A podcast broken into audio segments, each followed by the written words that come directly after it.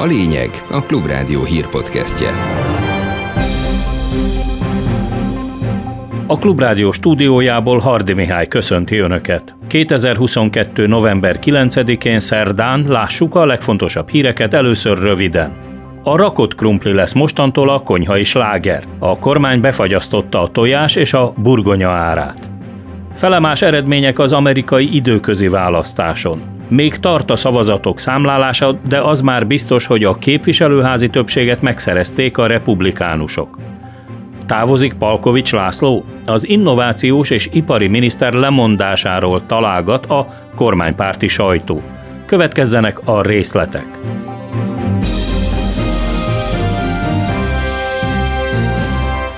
Újabb két alapvető élelmiszerre, a tojásra és a burgonyára is árstoppot vezetett be a kormány. Ezt Gulyás Gergely, a miniszterelnökséget vezető miniszter jelentette be a szerdai, rendkívüli kormány szóvivői tájékoztatón. Mint elmondta, a tojás és a burgonya árát a szeptember 30-ai szinten befagyasztják, ennél drágábban adni ezentúl tilos lesz ezt a terméket a kiskereskedelemben. A kormány úgy döntött, hogy a friss tojás és az étkezési burgonya esetében az üzletben vagy bevásárlóközpontban folytatott kereskedelmi tevékenység vagy akár csomagküldés esetén alkalmazott bruttó kiskereskedelmi ár az a kereskedő által 2022. szeptember 30. napján alkalmazott bruttó kiskereskedelmi árnál nem lehet magasabb. Gyakorlatilag a piacok kivételével, nagybani piacok kivételével minden területen. Gulyás Gergely azt is elmondta, hogy a kormány ezúttal sem nyújt semmiféle támogatást a nagy kereskedelmi láncoknak a tojás és a krumpli árán elszenvedett veszteségekért, a települések kisboltjai esetében viszont valamilyen formában támogatást nyújtanak. Erről hétfőre ígért bővebb tájékoztatást. A mostani döntést már előrevetítette a miniszterelnök egy korábbi rádióinterjúban, akkor azonban az érintett termékekről még nem esett szó. A tojás és a burgonya árának befagyasztásától az infláció minimális 0,1-0,2% os mérséklődését remélik, úgy, hogy az elmúlt hónapban a tojás ára 25, a burgonyái pedig egyetlen hónap alatt 10% kal növekedett. Csiki Gergely, a portfólió lapigazgatója szerint az intézkedés alig ha fékezheti meg a meredeken emelkedő élelmiszerinflációt, ráadásul egyéb piaci zavarokat is okozhat. Megvan az a kockázat, ami egyébként felmerült a, a kormányinfón is, hogy ezekből a termékekből akár átmenetileg, akár időszakosan áruhiány lép föl, külföldön nem éri meg idehozni az alacsony ár miatt, és nem biztos, hogy a magyar termelők ezt a kieső mennyiséget pótolják, sőt az, az is kérdés, hogy a magyar termelők hogyan reagálnak mindenre. Inkább a további áremelkedést szorítja le, vagy előzi meg, de az sem jelentős mértékben. Gulyás Gergely kormányszóvivő azt is bejelentette, hogy az árstop nem érinti a nagybani piacok árképzését. A kormány infón azt közölték, hogy az élelmiszerek árbefagyasztása az év végéig, azaz december 30-áig érvényes, hogy utána mi lesz, azt még nem lehet tudni. Az október havi inflációs adat az előzetes szakértői várakozásokat is meghaladó mértékben emelkedett, részben ez is indokolhatta a kormány gyors döntését az újabb élelmiszer termékek árának a befagyasztásáról. A KSH szerdán délelőtt publikált adataiból kiderült, hogy októberben az átlagos inflációs adat elérte a 21,1%-ot, míg az úgynevezett maginfláció ennél is magasabb volt októberben, értéke 22,3% körül alakult. A maginflációt országonként eltérő módon számolják, általában a szezonális piaci ingadozásoktól megtisztított inflációt érték alatta, amiben nem tartoznak bele bizonyos élelmiszer élelmiszerek, üzemanyagok vagy más szolgáltatások. Az élelmiszerek árrobbanása októberben is folytatódott Magyarországon, és mintegy 40%-kal volt magasabb, mint egy évvel ezelőtt. Erről beszélt Török Lajos, az Equilor vezető elemzője a Klubrádiónak az inflációs helyzetet értékelő nyilatkozatában. Ami érdekesség tényleg az, hogy jelentős az áremelkedés, és én attól tartok, hogy ez még mindig nem a teteje, hogy a Nagy Márton miniszter is nyilatkozott, hogy akár a 25%-ot is elérheti év végére ez az áremelkedés. Újabb ástoppokkal próbál próbálják ezt majd részben megfogni. Ez a valóságban azért érdekes lesz, hogy hogyan fog lecsapódni. Magyarországon utoljára 1996-ban volt ennyire magas az infláció, mint ami a mostani adatokból kiderül. Az elmúlt hónapokban nem csak az energia, a gáz és az elektromos áram, valamint az üzemanyagok lettek lényegesen drágábbak, mint egy évvel ezelőtt, hanem elsősorban az élelmiszerek. A Központi Statisztikai Hivatal legfrissebb jelentése szerint különösen a kenyér és a tejtermékek drágultak elképesztő mértékben. A pékek 81,5%-kal adják drágában a kenyeret, míg a sajtok és más tejtermékek 75,4%-kal lettek drágábbak. A cukor és az étolaj vélhetően azért nem drágult az idén már jelentősebb mértékben, mert ezekre a termékekre már korábban elrendelték a hatósági árstoppot. A kedvezőtlen inflációs hírek hatására némileg estek a részvény árfolyamok a budapesti értéktősdén. Szerda délután 3 órakor még javában zajlott a kereskedés, de a Bux Index a reggeli nyitáshoz képest 0,7%-os esés után 44 ezer ponton állt. A forintot is megérintette a kedvezőtlen inflációs adat híre, az elmúlt napok némi javulása után, ugyancsak szerda délután az euróhoz viszonyítva 0,3%-os esés után 404 forintos szinten állt az árfolyam.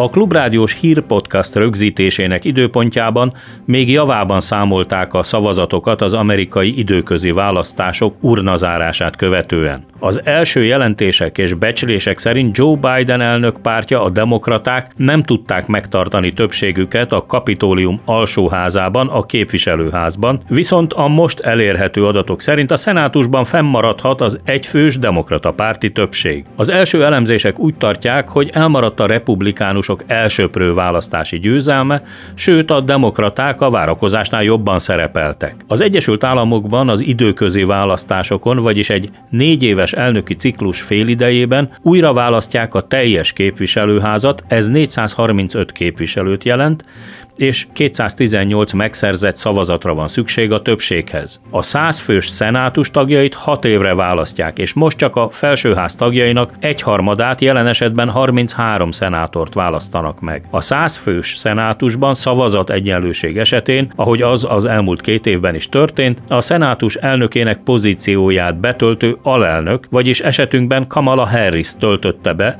a mérleg nyelvének a szerepét, és billenthette a voksolást a demokraták javára. Az Egyesült Államokban a legtöbb esetben a félidős választások a hatalomban levő párt népszerűségének csökkenését hozzák. Érdekes módon a Donald Trump által széltében hosszában sugalmazott republikánus földcsúszamlás azonban eddig elmaradt. Különösen fájó pont lehet Trump híveinek, hogy bár a volt elnök keresztül kasul kampányolta a republikánusok mellett Pennsylvania államban, Joe Biden szűkebb hátországában, az állam szenátori posztját nem sikerült megszerezniük pedig, ahogy az Csernyánszki Judit kollégám összefoglalójából kiderül, a versenyt nehezítette Pennsylvániában, hogy a demokraták jelöltje néhány hónapja agyvérzést is szenvedett. Amerikai idő szerint hajnali egykor robbant be a nagy hír. Pennsylvániában a demokraták nyertek, a szenátusi többség többek között John Fettermanon is múlik, és ahhoz képest, hogy ellenfele az ismert Mehmed Oz tele doktor, az utóbbi napokban gyorsan behozta lemaradását, már attól lehetett tartani lekörözi Pennsylvánia alkormányzóját, de a jelek szerint nem sikerült. I'm so humble. Thank you so much, really. Thank you. Meghatódva, elérzékenyülve hosszasan kereste a szavakat John Fetterman, a mindig kapucnis pulóverben megjelenő tetoválásairól is ismert három gyerekes apa, hogyan köszönje meg és fejezze ki háláját. Szerény volt, mint mindig. Feleségének külön megköszönte, mondva ő mentette meg hat hónappal ezelőtt az életét, sztrókja volt ugyanis. A republikánusok pedig azon köszörülték a nyelvüket, hogy nem jönnek szavak a szájára. Azonban még várni kell Nevada, Arizona, Georgia eredményeire, amelyek mind meghatározóak lesznek, mert az alsóház republikánus többsége mégsem lesz olyan nagy, mint amire számítottak. Az amerikai időközi választásoknak természetesen hatása lesz az Egyesült Államok Ukrajnával kapcsolatos politikájára is, nem utolsó sorban annyiban, hogy vajon folytatódnak-e a fejlett haditechnikai szállítások Ukrajnának, fokozza-e az Egyesült Államok kelet-európai katonai jelenlétét, és hogy továbbra is megmaradnak-e a Kievnek szánt gazdasági segélyek. Mind a három tényezőre Ukrajnának nagyon nagy szüksége van, nem utolsó sorban azért, hogy a lakosság, az ukrán hadsereg és a Zelenszky féle vezetés Kijevben túlélje az idei telet. Донеччина залишається епіцентром найбільшого. Volodymyr Zelenszky ukrán elnök egy friss TV beszédében azt hangoztatta, hogy a legsúlyosabb harcok változatlanul a Donetsz medencében zajlanak, ahol az ukránok aktív védelmi pozíciókat foglaltak el, és a gyalogsági támadásokban az orosz katonák százait semmisítették meg. Helyszíni jelentések szerint Avgyivka és Bakhmut térségében próbálkoznak az oroszok ellentámadással, úgy, hogy a frissen behívott katonákat, a szerződéseseket is a tűzvonalba küldik, miközben a hátuk mögött az úgynevezett Wagner csoport zsoldosai záró osztagokat alkotnak, csapnak, és rálőnek mindenkire, aki megpróbál meghátrálni az ukrán tűz vagy visszavonulni. Ukrán források szerint már a viradóra újabb 50 települést ágyúztak az oroszok, vagy drónnal próbálták tovább rombolni az ukrán városok energiaellátását. Kievben közölték, hogy nem kevesebb, mint 4 millió ember maradhat áram és víz nélkül a civil infrastruktúra elleni orosz támadások következtében.